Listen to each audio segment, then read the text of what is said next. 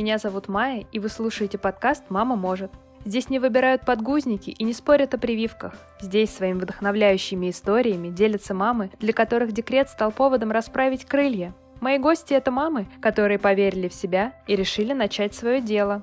Мы продолжаем делиться своим опытом и делаем это в условиях вынужденной самоизоляции, а это значит, что все, кто может быть дома, находятся дома. Поэтому звук из-за этого может хромать. Но менее интересная история, которую вы сейчас услышите, конечно же, не стала. Сегодняшний выпуск мы записываем с Катей Иващенко. Она повар-кондитер и мама двоих детей. Катя, привет! Я очень рада, что ты согласилась э, поучаствовать в моем подкасте. Я тебе честно признаюсь, что мне было очень волнительно тебе писать и предлагать, потому что мне очень хотелось, чтобы ты э, согласилась, но я думала, а вдруг ты не согласишься. Поэтому в итоге, когда все сложилось, у меня прям как камень с души упал. Расскажи немножко о себе, и мы начнем э, двигаться по твоей истории дальше. Привет. Я на самом деле очень давно хотела попробовать такой формат. Ну, я не знаю, не, не могу назвать это интервью, но я, и, и я не мастер разговорного жанра, но было интересно. Меня зовут Катя, мне 32 года. Я повар-кондитер, и у меня двое детей. Феде, ну, почти 4 года, э, а Степе почти год. Кать, давай начнем восстанавливать хронологию событий, потому что нам, наверное, нужно понять, к чему ты пришла сейчас, в какой точке ты находишься, чтобы до этого дойти и разобраться. Расскажи, пожалуйста, а чем ты вообще занималась до того, как э, у тебя появились э, твои мальчишки? Такое терапевтическое интервью получится, потому что я сама очень много всего не помню, и, видимо, сейчас к чему-то сама приду. Я училась, но так и не закончила университет Марис Терезы. Я должна была быть преподавателем английского языка. Я вообще не очень понимаю, как 15-16 лет. А, не знаю, как можно определиться, чем ты хочешь заниматься. Поэтому куда смогла, туда и поступила. Это хороший вуз, у меня мама там училась. Это хороший, конечно. Хороший, но ну, он, к сожалению, испортился сейчас. Вот, я отучилась, я оставалась дважды на второй год. Потому что умом я, по всей видимости, не блещу. Ну, либо мне просто было неинтересно, либо и то, и другое. После того, как я забрала документы, очевидно было, что надо как-то уже начинать работать, потому что о каком-то другом образовании речи пока не шло, потому что я понимала, что мне это сейчас и не нужно, и, честно говоря, не очень интересно. И я, как ни странно, пошла работать в редакцию газеты «Газета». Была такая когда-то газета деловая. Я, ну, я не могу сказать, что я перебирала там, знаешь, бумажки с места на место перекладывала, что-то я там-то делала. Ну, тогда это называлось э, должность менеджер. Я уж не помню менеджер чего. А поскольку я, когда начала учиться в университете, я переехала к бабушке, бабушка была дома редко, мне как-то параллельно приходилось учиться существовать, в том числе и готовить, поскольку я жила одна. Мне кажется, в этот момент, ну сколько мне там было, 17, 18, 19 лет, я, ну, конечно, начинала там со всяких крабовых салатов и салатов подсолнух, прости господи. О, это красота неимоверная. Да, да. И гранатовый браслет. С течением времени я, времени я поняла, что меня еда очень сильно захватила, помимо того, что я люблю есть, само собой. Я еще люблю и готовить. Сейчас конечно, готовить люблю больше, чем есть хотя это неотъемлемые части, достаточно логично связаны друг с другом. Потом, э, ну, я сменила несколько вот подобных работ, типа менеджера. Работала даже в американской компании, которая занималась производством и продажей оборудования для боулинга. Занесла меня жизнь. Тогда же меня отправили, поскольку я знала английский язык, меня отправили в командировку в Америку на выставку игрового оборудования. О, это очень круто звучит. Это было очень круто. Действительно, я тут ничего не могу сказать. Я вот в Америке, честно говоря, с тех пор не была. Это был 2009 год. Помимо того, что это просто я как будто прилетела на другую планету, там я сделала татуировку татуировку, потому что мне было важно там как-то отметиться. Сделала татуировку с фразой из Фореста Гампа. Мама, мама всегда говорила, что я особенная. А это твоя первая татуировка была? Вторая. Но не последняя. Нет. Совсем нет. Вот. И поездка помимо этого запомнилась мне тем, что когда мы летели обратно, мы с коллегой опаздывали на наш рейс, у нас была пересадка в Нью-Йорке, мы опаздывали. И лучше бы мы опоздали, честно говоря, потому что после того, как мы взлетели, буквально там прошло, не знаю, минута-две, у нас загорелся двигатель в самолете. А я сидела прям за ним. То есть у меня он загорелся на глазах. Но благо их было четыре. Я осталась жива, и все остальные тоже остались живы. А потом выяснилось, что с нами в самолете летел Леонардо Ди Каприо. Это тот самый случай, о котором он потом в интервью говорил, я смотрела. Да, именно, да, да, да. И если бы я тогда об этом знала, то не жила бы я сейчас здесь, Майя.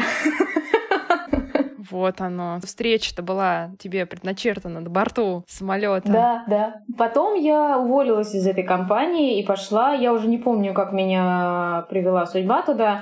На, э, на Тверской было раньше место, где готовили молочные кислородные коктейли. Вот, собственно, я их готовила. Оно было такого практически кислотно-розового цвета, все внутри. Ну, такое прям совсем, знаешь, девчачье. И у меня ужасно болела голова, когда я оттуда выходила вечером. У меня все было розовое вокруг. Там я проработала. А потом... А вот потом моя память обрывается.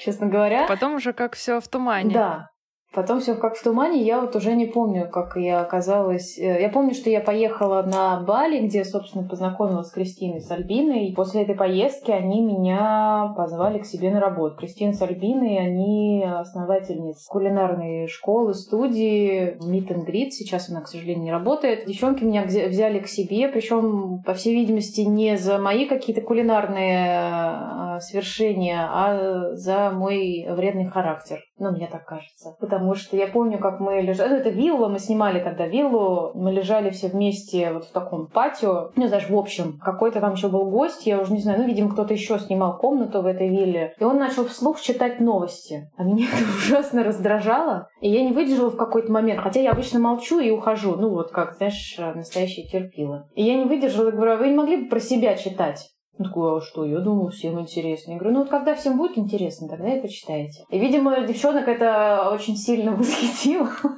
И они меня... То есть они решили перца добавить в свой проект? Да, да, видимо, да. Вот, я какое-то время там просто была на уровне помощника, знаешь, там унести грязное, при, принести помытое, а потом как-то втянулась, и я и замещала и Кристину, и Альбину, и даже сама проводила мастер-классы уже спустя там какое-то время. И ты с нами проводила мастер-класс, насколько я помню, если мне память не изменяет. Да.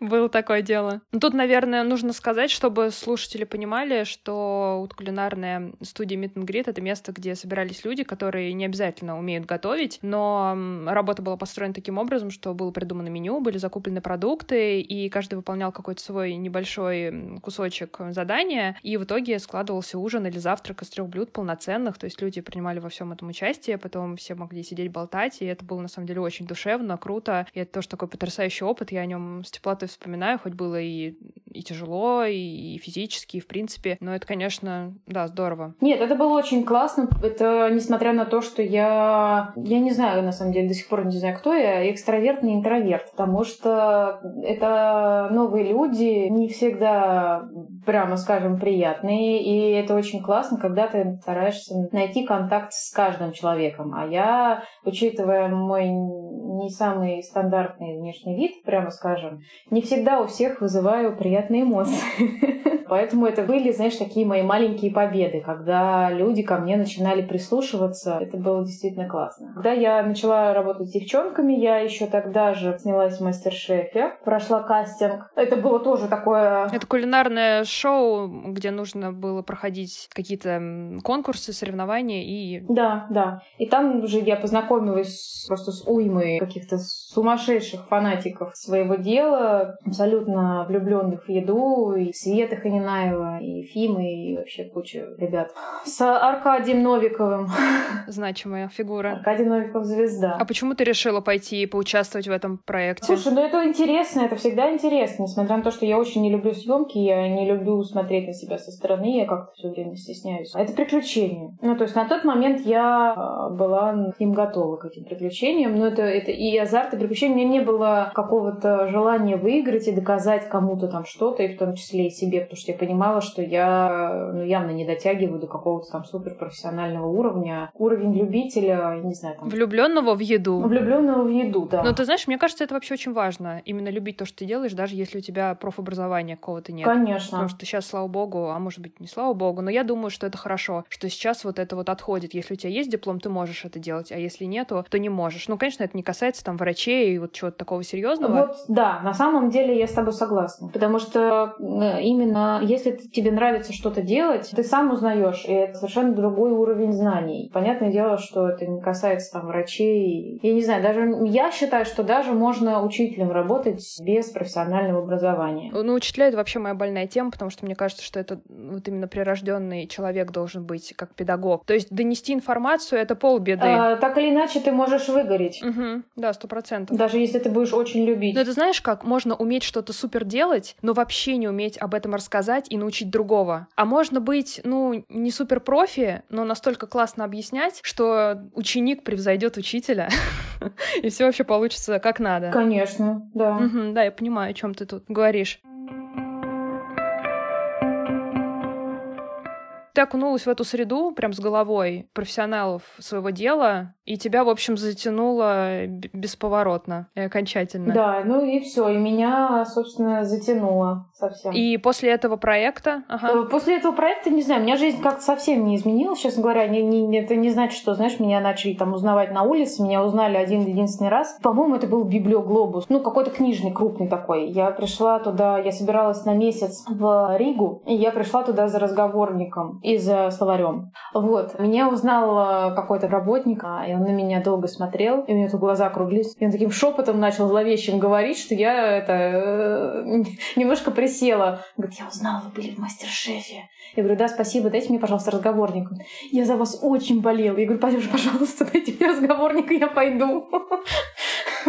Вот какая-то такая была встреча. Какая у меня интересная жизнь, оказывается.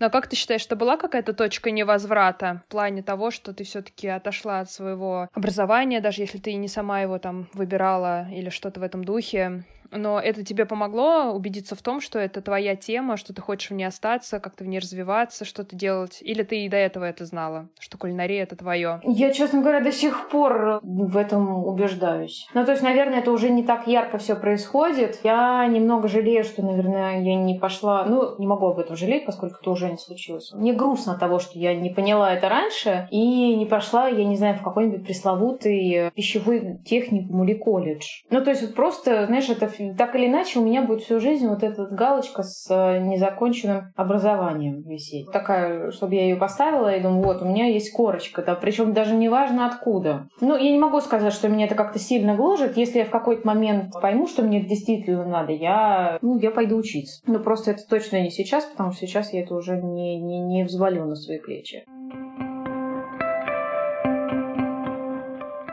Я тогда параллельно начала пытаться готовить что-то дома. Какие-то проекты ко мне приклеивались, типа секта фуд я начинала готовить еще, когда это только было вот в зачатке, скажем так. Какие-то такие проекты, знаешь, маленькие, но были. И я начала готовить э, сладкое дома, когда это еще вот на самых-самых первых порах, когда это еще не было настолько популярно, как сейчас. Ну вот, собственно, как и ты, наверное, набила руку и ногу и все остальное дома. Всевозможные мастер-классы, и кулинарные книги и все остальное. Вот. Сейчас уже немножко на другом уровне, и слава богу, потому что, конечно, то, что первые работы просто, не знаю, это увидеть и, и плакать, и смеяться можно. Нет, но это же хорошо, что происходит какой-то рост. Ну, конечно, это, не, это невозможно без развития. Я никогда не замахивалась на каких-то профессионалов, то есть, например, я никогда не работала с мастикой, мне это было неинтересно, и мне это казалось некрасивым.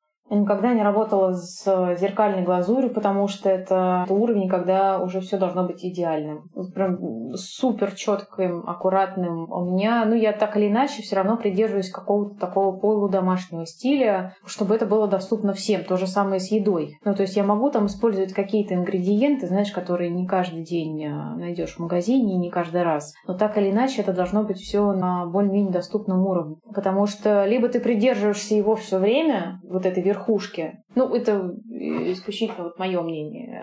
Если у тебя есть на это силы, то ты его придерживаешься. Пробовать можно попробовать, но держать на уровне достаточно сложно. Ну, найти свой почерк и свою нишу, это тоже... Ну да, нишу свою какую-то, да. Да, потому что браться за все подряд, я думаю, что это хорошо в самом начале, чтобы просто понять, что тебе нравится. Конечно, попробовать. А потом уже просто сделать выбор, что тебе нравится, что у тебя получается, и как-то вот на этом остановиться и развиваться в этой сфере.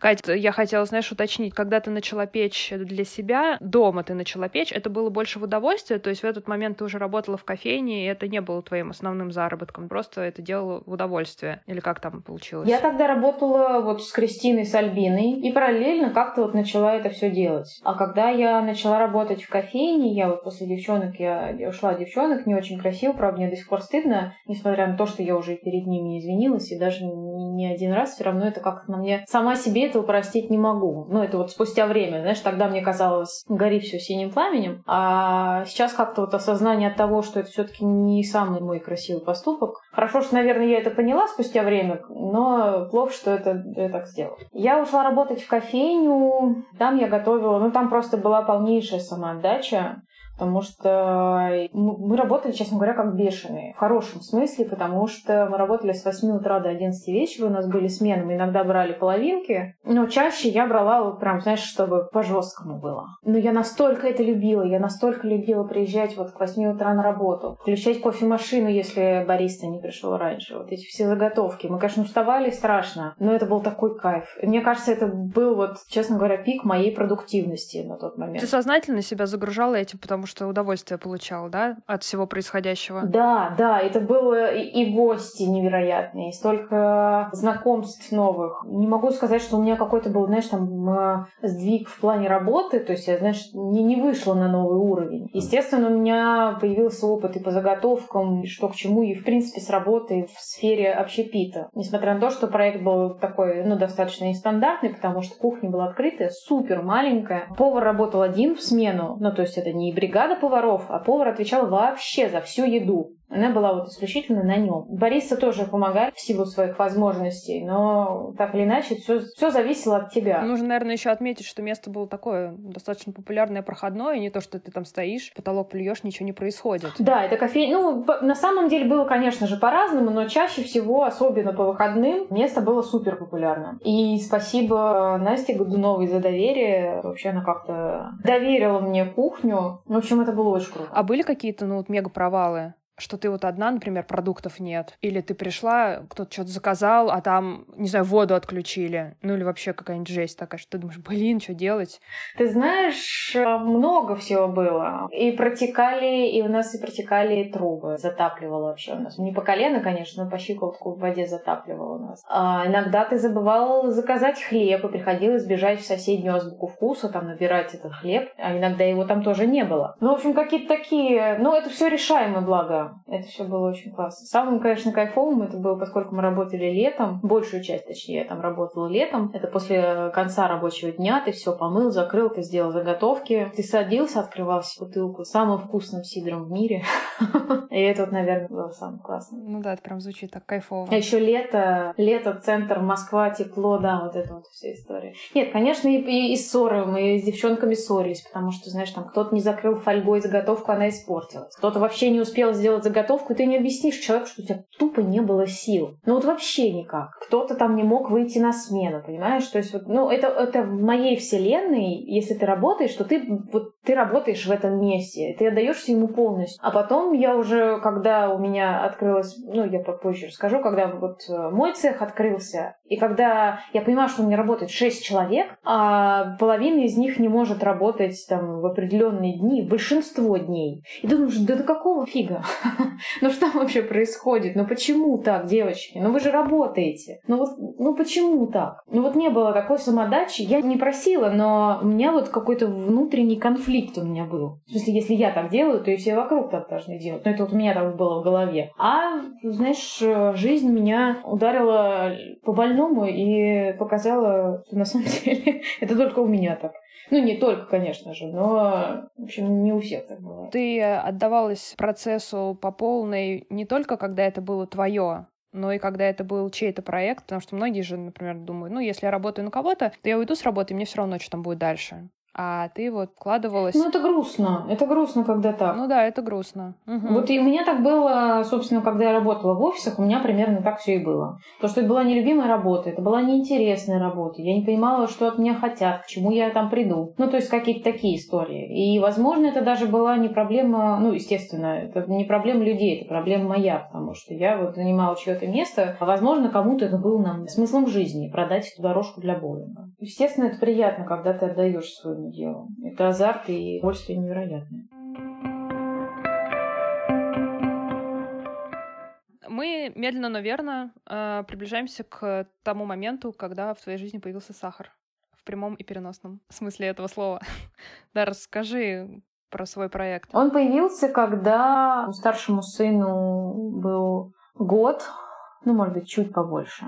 Я в какой-то момент возобновила торты на заказ, пока он был маленький и нормально спал. Прекрасное было время. И потом вот спустя год я поняла, что ну, надо это немножечко конвертировать в какую-то другую историю, как-то вырасти, масштабировать. И я начала собирать деньги. Я писала везде там в соцсетях, что мне нужны деньги на открытие, на развитие и бла-бла-бла. И мне в какой-то момент написала знакомая, у которой я, кстати, когда-то была няней у ее сына. Было прекрасное время, это был примерно месяц, наверное, в моей жизни. Она мне написала, Катя, у меня есть деньги, давай встретимся. Мы с ней встретились, как-то наспех просто все обсудили. Вот, Катя, у меня там есть, ну, условно, миллион, у тебя есть знания и какой-никакой опыт, давай открываться. Это на самом деле сейчас уже в течение времени я понимаю, что это было стратегически неверным решением, потому что все подобные вещи нужно расписывать и заверять. Ну, видишь, это опыт, он всегда приходит спустя какое-то время. И обсуждать все возможные проколы, провалы истории, ситуации сразу. Насколько это возможно. Понятное дело, что ты всего не предусмотришь, не предугадаешь, но какие стандартные вещи нужно обговаривать сразу, обсуждать. Ну, ни у тебя, ни у нее не было опыта, да,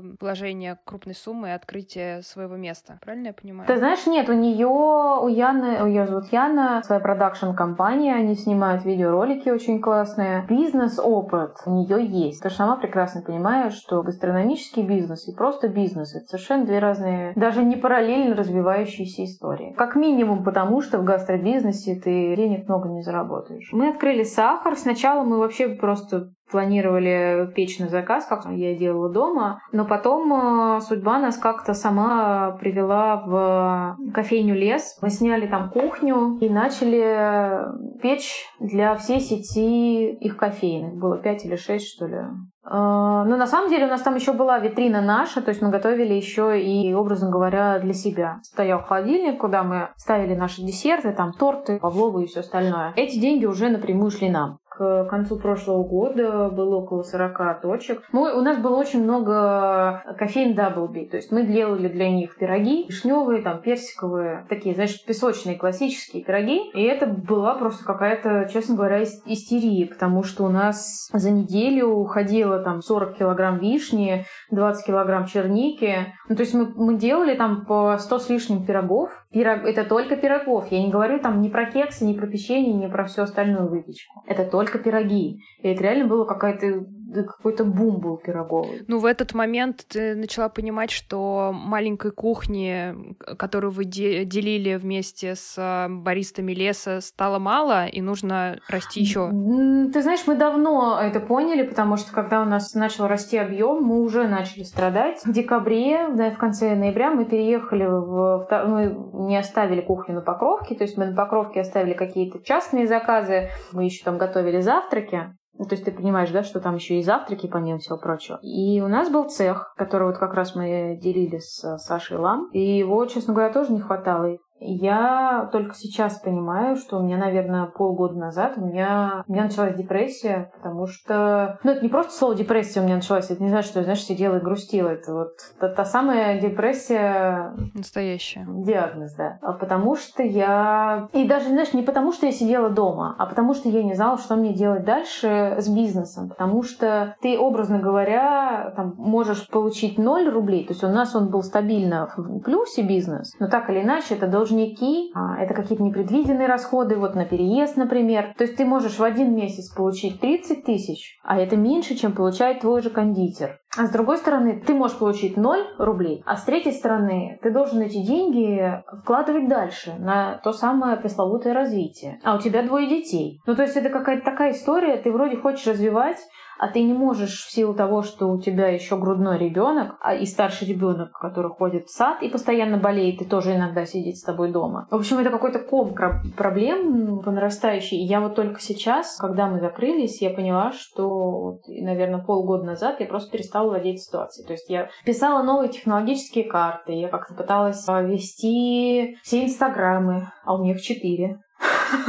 Ну, то есть на каждый проект у меня вот по Инстаграму, и для каждого нужен контент, для каждого нужен там... Я девчонок всех просто молила фотографии, потому что я не могла приезжать каждый день и что-то фотографировать. И я тоже, знаешь, не Лев Толстой, чтобы писать какие-то талмуды каждый день в Инстаграм. То есть это тоже какая-то была такая полузапущенная история. И я на самом деле на мне вот это, это реально висело на мне грузом. Есть у тебя рубрика «Совет свой себе посоветуй», и я всем очень советую заниматься только тем, что вы умеете. Не быть СММщиком, там, менеджером, закупщиком. Вот делайте только, только то... Человек-оркестр вот так не получится. То есть нужно да, вообще не... Нет, это получится, только это не продержится долго. Ты просто в какой-то момент, ты просто ломаешься, и все. И у тебя нет сил вообще ни на что, даже на то, что ты умеешь делать. Вот это, мне кажется, стало главной моей ошибкой, потому что мы сейчас закрылись, у нас не работает ни кофейни, ни цех, и пока я открывать заново это все не планирую, честно говоря. Мне нужно вот какое-то время сейчас, видимо, чтобы прийти в себя и придумать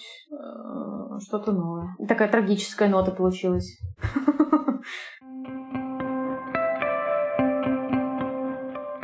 А вот э, скажи, пожалуйста, вы в итоге закрылись, последней каплей стало вот происходящее вокруг, то, что да. люди никуда не выходят и ничего, и это стало вот решающим каким-то аккордом? Слушай, ну мы в 90% случаев мы зависим от э, кофейни, а кофейни не работают. Ну, то есть даже если мы бы начали готовить на заказ, во-первых, люди сейчас достаточно экономят деньги сильно, потому что, ну, ты знаешь сама какая ситуация, то есть тут не до лишнего торта и все остальное. А нам бы пришлось пришлось при этом платить аренду, платить зарплату и закупать продукты. То есть это вообще, ну, в общем, бессмысленная была история. Ну, это как цепная реакция. Ну, конечно. Что-то дало сбой, и все, кто э, связан, все повалилось. Да, да, и все, и все полетело, понимаешь, абсолютно все, да. И, к сожалению, это так. Но что ты вот почувствовала в этот момент, когда ты поняла, что все, все вышло из-под контроля, от тебя тут, в принципе, ничего не зависит, ты ни на кого уже ничего переложить не можешь? Ты знаешь, я почувствовала облегчение. Несмотря на то, что это было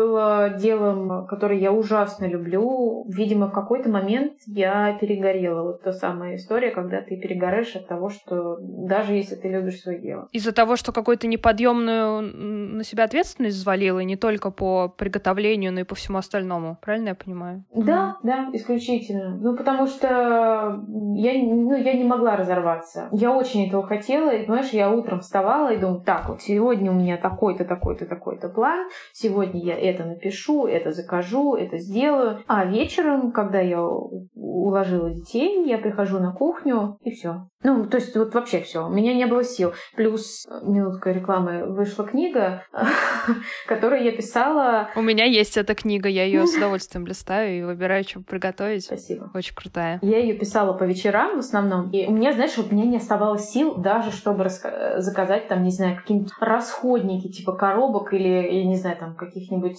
красителей для крема.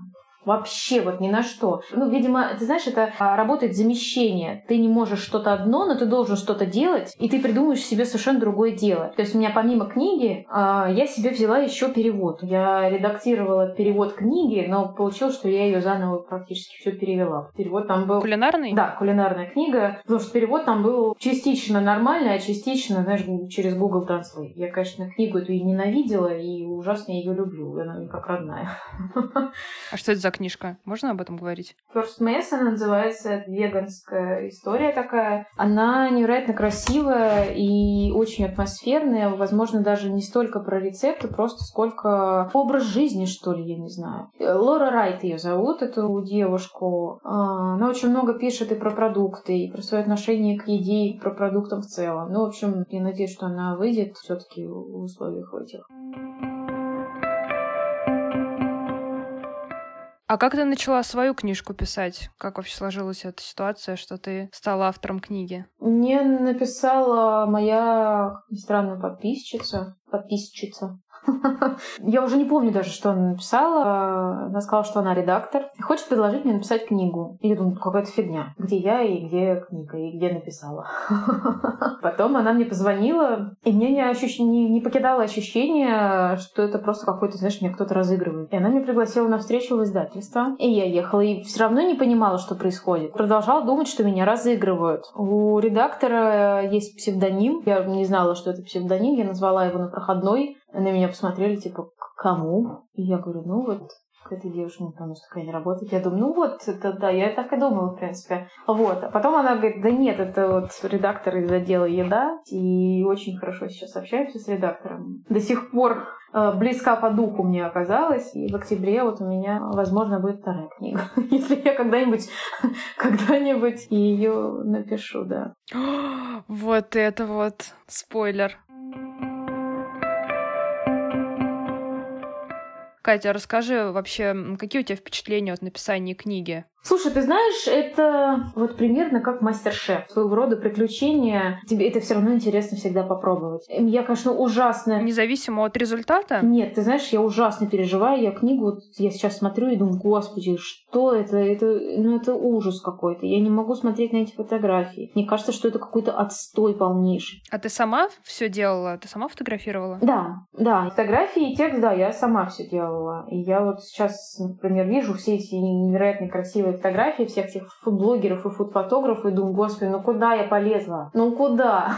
Со своими просто дилетантскими фотографиями. Мне тогда казалось, когда я, знаешь, сидела, обрабатывала фотографии, ну это просто бомба, ну это восторг. А потом вспоминаю про какую-нибудь Диану Нагорную, которая этим зарабатывает на жизнь, и у которой просто там тютелька к тютельке лежит на тарелке, и думаю, ну, ну я отстой. В общем, как какие-то очень смешанные чувства. Ты знаешь, вот вообще такой любопытный момент, конечно. Может, ты мне сейчас не будешь э, верить, и это вообще неубедительно будет звучать, но я просто скажу свою такую, ну, взгляд со стороны. Я тоже очень люблю кулинарные книжки, часто их листаю, некоторые покупаю, и твоя, она сто процентов от них отличается. Не потому, что она там фотографии там хуже, но я просто понимаю, что как будто я пришла к кому-то, кто очень это любит, и, и меня угощают. У меня нет ощущения, что что это вот каждая горошинка выверена. Настолько, что тебе даже уже не хочется прикасаться к этой еде, потому что она 150 раз остыла, и вообще она не настоящая, а просто красивая. А вот когда листаешь твою книжку, я вот тебе честное слово скажу, я еще ничего, к сожалению, не успела из нее приготовить, но я часто ее просто листаю. Потому что это настолько вот по-настоящему, это вот к вопросу о мастике или глазури. Я эти торты, ну, воспринимаю как такое какое-то искусство, ну, когда они реально круто сделаны. И мне их есть не хочется. Мне хочется на них смотреть, восхищаться тем, как это круто, технологично, эстетически, там, по цвету, все. Но когда еда живая, тебе ее хочется съесть. То есть она и выглядит классно, эстетично. И это такой какой-то баланс, да, понимаешь, о чем я говорю? Да, понимаю. Поэтому твоя книжка, она вот это большой для нее плюс. Ну, лично для меня, для моего вот взгляда. Поэтому понятно, что нет предела совершенства. Есть фотографы, которые этим зарабатывают, это все понятно, как бы окей. Но есть вот другая сторона, и она ничуть не уступает, у нее свои плюсы, поэтому... Ну, ты знаешь, я тоже, я когда скинула на свою книгу на рецензию Денису Крупене. Я его попросила просто вот, ну, что что такое рецензия? Это просто ты пишешь, какая книга классная. И все.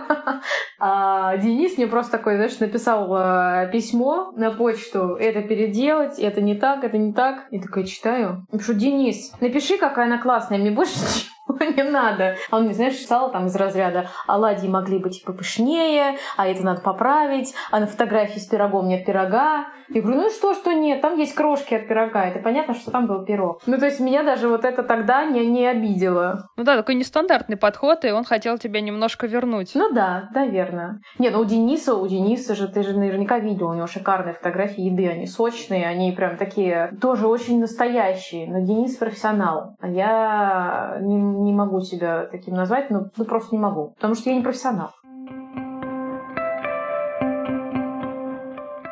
Кать, слушай, а вот скажи, когда ты сейчас уже оглядываешься на все, что с тобой случилось с э, открытием цеха... И с закрытием. И с закрытием, да, как это не грустно звучит. Оно вообще все стоило того? Конечно. Вот если бы тебе можно было повторить весь этот опыт, ты бы сделала все? Миллион раз да, миллион раз да. Я, может быть, сделала все по-другому, что-то оставила так же, но миллион раз да, потому что это опыт, который никогда ты не купишь за деньги, вообще нигде. Ты даже если я напишу об этом книгу, если человек это сам не прожил, прожил. Это, ну, это сложно все предсказать, предугадать, но это, это невероятный опыт, конечно. Это, это очень грустно, хотя мне, у меня нет чувства сожаления. Не могу даже это ничем объяснить, просто потому что я понимаю, что мое любимое дело, оно осталось со мной, я его не закрыла. То есть я его поставила какую-то паузу, и я продолжу этим заниматься, просто сейчас мне нужно какое-то время, чтобы там, отдышаться, прийти в себя, я не знаю, вот эта дурацкая фраза «стать с колен». По сути, так оно и есть. Ну, вот как-то так. Да, такой вынужденная получилась пауза, но я думаю, что которая должна помочь тебе набраться действительно сил. Я думаю, что это только на пользу пойдет, честно говоря, да. Потому что я устала разрываться между детьми и необходимостью работать и какие-то совершать телодвижения. Я надеюсь, ну и дети все-таки, чем старше, тем больше дают возможностей для реализации каких-то задумок. Ты заговорила про детей, я все слушала твою историю и пыталась вписать детей. Я тоже как раз так, я, собственно, так и пыталась, моя. Вообще вот в эту бурю происходящего, то есть в, в какой момент вообще, где они были, как? И ты говоришь, да, чем дети становятся старше, тем проще. Но ребята застали это все совсем в маленьком возрасте, то есть когда это супер сложно. Как вообще тебе удавалось все это жонглировать всем этим? Слушай, ну приходится жертвовать чем-то. Ну то есть у меня, например, и Степа периодически мог спать в машине. Я не рекомендую так делать никому. Ну, например, мне надо было на встречу с кем-то, я понимаю, что он меня уснул. И если я его сейчас разбужу, то это просто будет не ребенок, а какашка. А я его оставляла в машине, он спал, я приходила, он спал. Ну, то есть каких-то таких, знаешь, историй, что я там пришла, он весь красный от натуги, и у меня там все окна запотели от того, как он орал. Такого, конечно, не было. У меня Степ до сих пор не поняла, он начал ходить, а я вообще не поняла, как он вырос. Он мне постоянно был со мной в машине. То есть ребенок вырос в машине. То есть я как-то подстраивала свой график так, что, например, мне там куда-то надо, думаю, вот, вот сейчас он поспит, когда мы будем ехать туда, там он пободрствует, и на обратном пути он тоже будет спать. Ну, вот как-то так пыталась график вот это совмещать. Иногда не удавалось, иногда удавалось. Ну, то есть действительно жонглирование. Получается, ребята, они постоянно с тобой. Федя пошел в детский садик. Да, Федя пошел в детский сад, э, и я тоже, это тоже, конечно, куча проблем, потому что а, он у меня очень долго не говорил, и он говорить начал буквально в конце декабря, и этому было почти три с половиной года. Но он начал говорить, он очень разговорился, и если его послушать, можно сложиться впечатление, что он живет в неблагополучной семье, потому что вчера вот он за вечер выдал фразу «хочу вино», «хочу пиво», а потом «маму бить надо». Ну, то есть это прям добил, так сказать. Ну, в общем, он все говорит. Уже. В общем, накопилось у него просто то, что он хочет тебе наконец-то сказать. Да, у него пассивный словарь очень богатый, да. Угу. Он скоро мне все скажет, я думаю.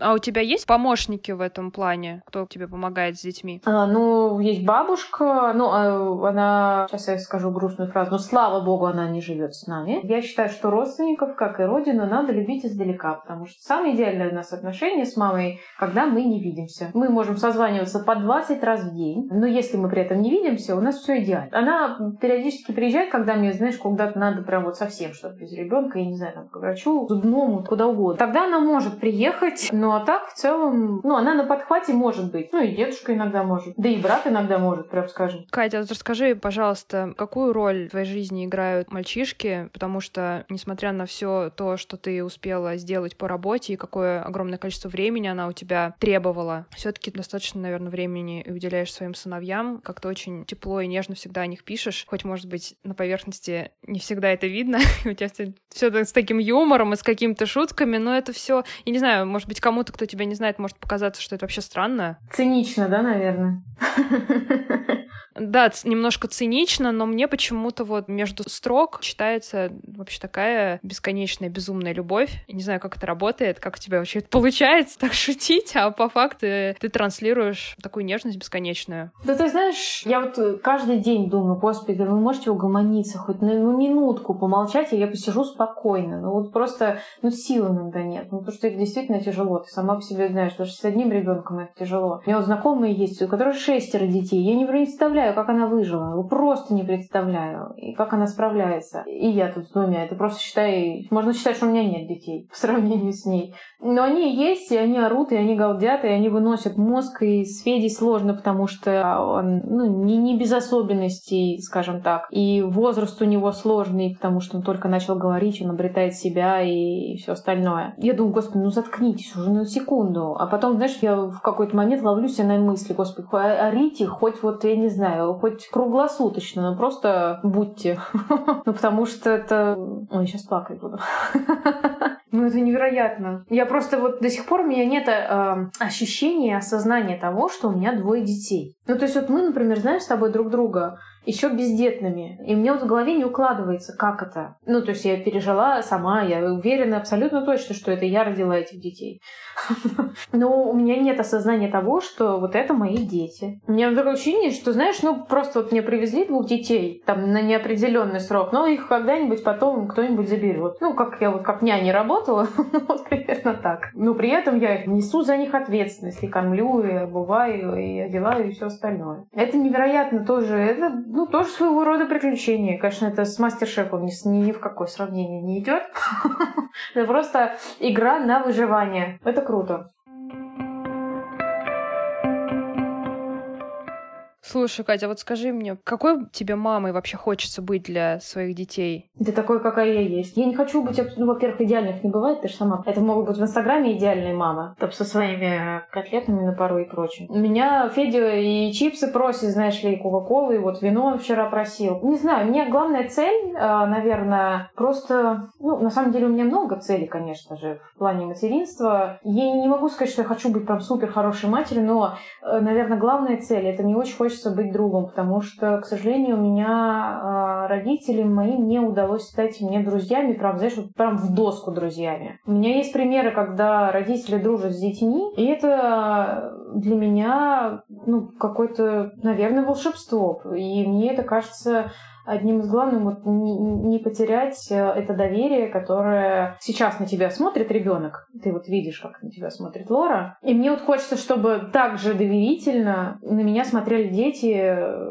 когда вырастут. Независимо от возраста чтобы не потерять эту связь, да? Независимо от возраста, да. Да, неважно там, я не знаю, кем он станет, мне вообще абсолютно не важно, где он. Естественно, я очень хочу для него лучшую жизнь. И если он выберет этот путь, вот свой, и если он будет в нем счастлив, ради бога. Мне главное, чтобы он был счастлив, здоров, и вот, вот это, наверное, две основополагающие истории. Это счастье и здоровье. Вообще все остальное вообще не важно. Счастье, здоровье, это да. Да, счастье, здоровье.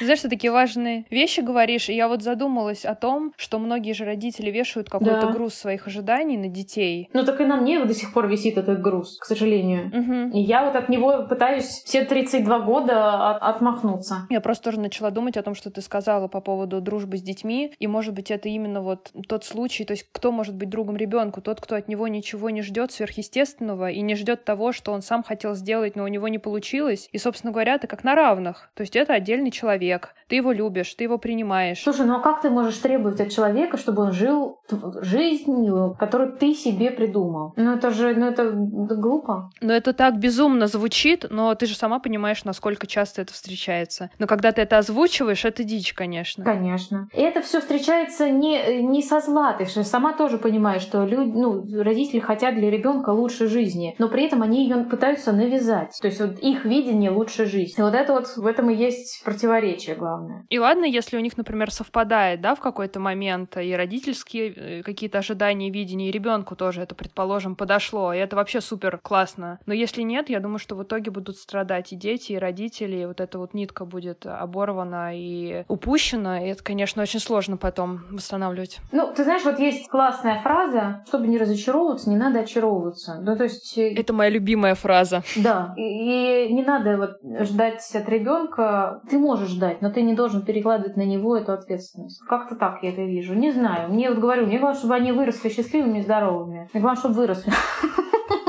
Сейчас это программа максимум в данных условиях. Ой, ну в этом плане, я думаю, ну, очень повезло им с тобой. И мне как с ними повезло, это вообще. Катя, скажи, пожалуйста, откуда ты вообще берешь силы вот на все, о чем мы поговорили, и что тебя вообще вдохновляет, перезаряжает? Есть у тебя такая какая-то комнатка для себя? Я имею в виду что тебе нужно сделать, чтобы перезарядиться? Люди меня вдохновляют. Ну, то есть, э, ну, не все, но большинство тех, на кого я подписана, пусть это даже самый обычный человек, который, знаешь, ничем не выделяется. Это может быть одна какая-нибудь фотография, выложенная в нужный момент, в нужное время, с нужным текстом, чтобы она меня как-то подзарядила. Я даже себе сейчас пример не приведу, но чаще всего это вот так и бывает. Еще меня, конечно, очень сильно держит на плаву то, что, ну, по сути, у меня не на кого рассчитывать. Ну, то есть я могу рассчитывать только на себя. И, соответственно, дети могут рассчитывать только на меня. И, ну, у меня просто нет права то, чтобы унывать там не знаю, то что угодно. Не знаю, у меня еще просто я такой, как мама моя любит эту фразу, позитивный человечек. я, меня спасает всегда сарказм. Я потому что даже если расстраиваюсь, я всегда нахожу повод. Возможно, это какая-то логическая защита срабатывает, скорее всего. Ну, это защита, да, может быть. Но я всегда найду над чем посмеяться в этой ситуации. Скорее всего, это будет очень злой саркастический смех. Вот. Но это ты делаешь не для того, чтобы кого-то там обидеть или что-то. Это просто для себя, да? Нет, нет, нет. Я исключительно я над собой смею. Это над собой я смеюсь всегда. Нет, я стараюсь никого не обижать. Могу ненароком, конечно. Чаще всего это над собой. Я максимально неконфликтный человек. Просто вот даже если во мне бушуют эмоции, я могу, если этот человек, знаешь, передо мной сидит, он все увидит, потому что у меня на лице всегда все написано. Если это какое-то сообщение там в соцсетях, чаще всего я просто молчу. Или пишу ок, то обычно еще хуже, чем молчание, честно говоря. А если ок с точкой, то мне кажется, это все. А ок с точкой это все. Это конец вообще всему. Ну, как-то так. Я хотела у тебя еще спросить, а что вообще ты о себе узнала после того, как ты открыла кофейню, закрыла кофейню, двое детей, ты рассчитываешь только на себя, у тебя было какое-то вот откровение, открытие? Ты знаешь, я вообще считаю, что я начала пользоваться своим мозгом исключительно после рождения Феди, потому что раньше я вообще не знаю, как со мной люди общались, именно близкие люди. Я была невероятно токсичным человеком, мне очень жаль это, об этом вспоминать и говорить говорить. Вряд ли у меня бы как-то сложились по-другому отношения там, с любимыми людьми, с партнерами в плане развития. Но я понимаю прекрасно, что я очень часто вела себя, ну, назовем это неправильно. То есть там и давление, и эмоциональное, я имею виду, и какое-то психологическое, а, и шантаж, и, и все остальное. То есть вот это было открывать в себе очень неприятно, и я не могу сказать, что больно, но очень какие-то такие неприятные истории. Возникает вот это вот, ну, очень часто бывает, что дети, пытаясь уйти от поведения своих родителей, чаще всего материнской линии поведения, ведут себя точно так же. Зеркалят, получается. Зеркалят, да. И, к сожалению, вот я в себе это тоже обнаружила и надеюсь, что я из этого выберусь. Ну вот, собственно, три года я с этим работаю, потому что если раньше я маме не могла дать отпор в разговоре, то сейчас, то сейчас могу. Дети делают сильнее они учат много. И я считаю, что это очень классно. Да, да, очень много. Ты, ты знаешь, они не учат, это ты сам себя, глядя на них, открываешь в себе какие-то новые грани. Ну, я говорю, что это не всегда приятно, но это работает, и это заставляет задуматься, и мне кажется, все-таки, что это делает тебя лучше. Хотя, казалось бы, куда уж лучше, да? Казалось бы, да, действительно. Пришло время спросить у тебя, вернее, попросить тебя поучаствовать в рубрике, которая называется «Словарь мамы». Здесь нужно подумать и сказать, какое одно слово у тебя ассоциируется с твоей ролью мамы. Ты знаешь, терпение. Я не ожидала от себя, то я... Это, ну, я не знаю, мне кажется, одного слова не хватит. Это действительно работа над собой, потому что и терпение в том числе вырабатывается. Это странно звучит, и я тоже от себя такого не ожидала, но это действительно терпение. Ну, мне просто не хочется говорить каких-то слов типа там любовь, уважение, вот это все, потому что это само собой, если это здоровое... Ну, это на поверхности, это и так, да. Ну, да, да, ну вот какое-то... Хотя терпение тоже, это, конечно, достаточно популярная история, но э, она для меня оказалась а, откровением. рубрика «Совет свой себе посоветую». Ты уже затрагивала эту тему, пока мы говорили. С вот меня совет — не советовать ничего другим. Вот такой совет. Я, я уже маме об этом миллион раз говорила, что совет бывает полезен только в том случае, когда о нем спрашивают. А вот это вот все, ну я выразила свое мнение, это все не работает. Я просто выразила свое мнение. Ну, можешь его про себя выразить. Ну, а вот что касается твоего пути развития событий с кулинарными твоими историями, ты бы хотела себе той Кате сказать что-то, чтобы ей очень помогло в тот момент? Ты знаешь, нет, мне кажется, что все всегда развивается очень а, гармонично, логично и правильно. Но мы всегда приходим к тому, чего мы заслуживаем. Ну, ну вот да, вот сейчас такая какой-то, знаешь, затишье перед бурей. Вот если так случилось, значит, э, впереди ждет что-то еще. В любом случае, плохое, хорошее, что-то еще ждет. Ты же никогда не узнаешь. Надо как-то просто уметь делать выводы из сложившейся ситуации. Да, и просто учиться на том, что происходит и тебя окружает для дальнейших свершений.